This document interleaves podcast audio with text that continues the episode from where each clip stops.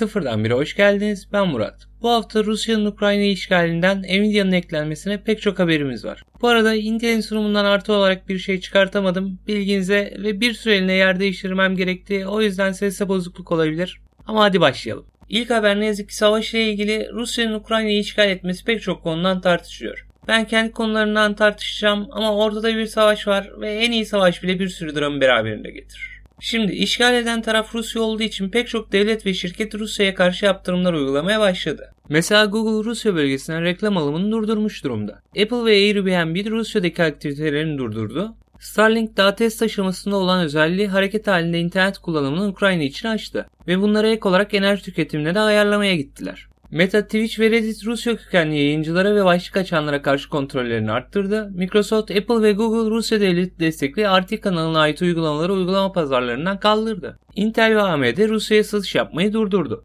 Bu noktada İKAN farklı bir tutumda bulundu. İKAN'ın ne olduğunu bilmeyenler için internet üzerinden ulaştığınız her sayfanın ya da sistemin adreslerini veren ve bunları kayıt altına tutan yapı. Kurum Ukrayna tarafından Rusya adreslerinin kapatılması isteğine olumsuz cevap vermiş durumda. Ve açıkçası verdikleri cevap bir bakıma doğru. Sebebi ise ilk an görevi icabıyla internette açık olan adreslerin kaydının tutulduğu yapı ya da bir bakıma harita diyebiliriz. Böyle bir durumda bir tarafı seçmeleri ve diğer tarafı engellemeleri görevlerine aykırı. Şu anda Rusya kökenli adresleri engellemeye başlarlarsa daha sonra hangi adresleri engelleyip engellemedikleri hakkında tartışmalar çıkacaktır. Yani yaptıkları bir bakıma güvenilirlik açısından doğru. Bunların dışında pek çok firmada Rusya'daki faaliyetlerini durdurmuş durumda. Bunlar arasında Mercedes-Benz, BP, Volkswagen, H&M ve Ikea göze çarpanlar arasında. Açıkçası Rusya Ukrayna'yı tamamen işgal etse bile kendini yalnızlaştırıyor gibi. Sonuçlar ne olacak? Şu anda kestirmek oldukça zor. İlk haber oldukça sorunluydu. Biraz daha normal akışımıza dönelim. Geçtiğimiz hafta Nvidia'nın eklendiği açıklandı. Ve oldukça ilginç söylentiler de bu açıklamayla ortaya döküldü. İlk olarak saldırıyı gerçekleştiren taraf Lapsus ismiyle anılıyor ve Güney Amerika'da bulundukları söyleniyor. Saldırıda çalınan bilgiler arasında DLSS teknolojisinin kaynak kodu gibi Nvidia'nın oldukça değerli saydığı bilgiler de var. Hatta artık şehir efsanesi konumuna ulaşmış olan Nintendo Switch 2'nin MP ekran kartlı versiyonun tasarımlarının da ortaya döküldüğü söyleniyor.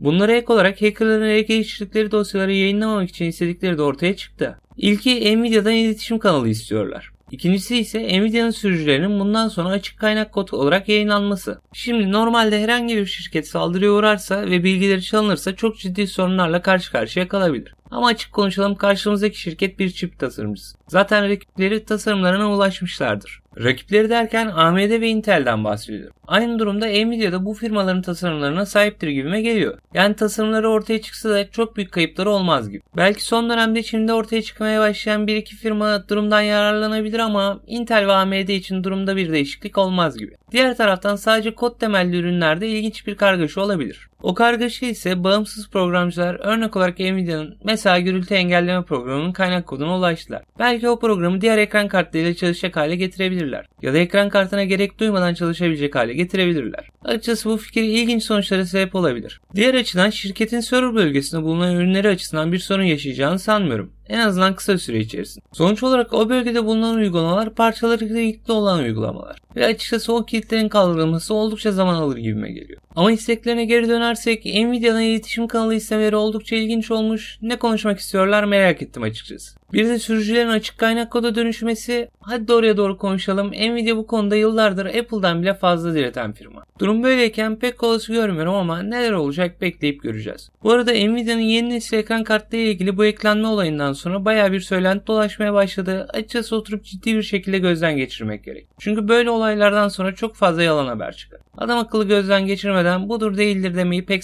istemiyorum açıkçası. Hadi biraz daha güzel bir habere geçelim. Eğer başlığı okuduysanız yeni bir bağlantı protokolü ortaya çıktı. Ama bu seferki protokol PCI Express veya USB gibi son kullanıcıların sistemlerini nasıl kurgulayacağı ile ilgili değil. En azından pek çok kullanıcı bu protokol hakkında bilgi sahibi olmak zorunda değil. Sebebi bu protokol chiplet dediğimiz işlemci parçacıklarının nasıl birbiriyle bağlantı kuracağı üzerine. Biraz açmak gerekirse öncelikle AMD'nin Ryzen işlemcilerinde gördüğümüz ve şu anda işlemci piyasasının tamamına yayılmış olan çekirdeklerin ayrı ayrı üretilip bir araya getirilmesi üzerine kurulu bir teknolojiden bahsediyoruz. Şu ana kadar bir araya getirme işleminde standartlar yoktu. Bu protokolde bulunan firmalar Intel, AMD, ARM, TSMC, Samsung, Qualcomm, Microsoft, Google ve Meta olduğu kesinleşti. Başka firmalar katılacak mı? Açıkçası bilmiyorum. Ama bir süre sonra Nvidia'nın katılması beni şaşırtmaz. Peki bu protokol neyi sağlıyor? İlk olarak farklı üretim teknolojilerine sahip üreticilerin ürettiği ürünlerin bir arada kullanılmasına olanak veriyor. Yani örnek olarak Intel'in üretim hattından çıkan bir çekirdek TSMC'nin hattından çıkan bir çekirdekle aynı işlemciye girebilir. Burada iki önemli nokta var. İlki protokole katılan şirketlerden kendi tasarım ve üretim hattına sahip sadece Intel ve Samsung var. İkincisi ise her ne kadar bu protokol şu an için SoC dediğimiz bütünleşik sistemler üzerinde gibi dursa da çok kısa süre içerisinde geleneksel bilgisayar işlemcileri ve hatta grafik işlemcilerine de yansır gibi.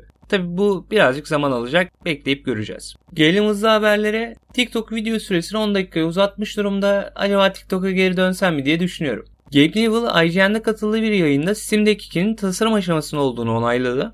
Apple 8 Mart'ta Peak Performance isimli bir sunum yapacak. Epic Games Bandcamp'i satın aldı. Amazon Luna ismiyle sunucu üzerinden oyun oynama sistemini aktif hale getirdi. Sistem şu an için sadece Amerika'da kullanılabiliyor. Bu arada emin değilim ama geçen hafta bahsettiğim Google Stadia sistemi üzerine kurulmuş olabilir gibi. Bu haftanın Epic Games'teki ücretsiz oyunları Black Widow Recharged, Centipede Recharged ve Dauntless için Epic Slayer Kit. Bahsettiğim bütün haberlerle ilgili bağlantılar açıklama kısmında bulunan OneTap bağlantısında bu haftalık benden bu kadar. Eğer bu konularla ilgilenen tanıdıklarınız varsa paylaşırsanız sevinirim. Haftaya cumartesi ben yine buradayım. Beklerim.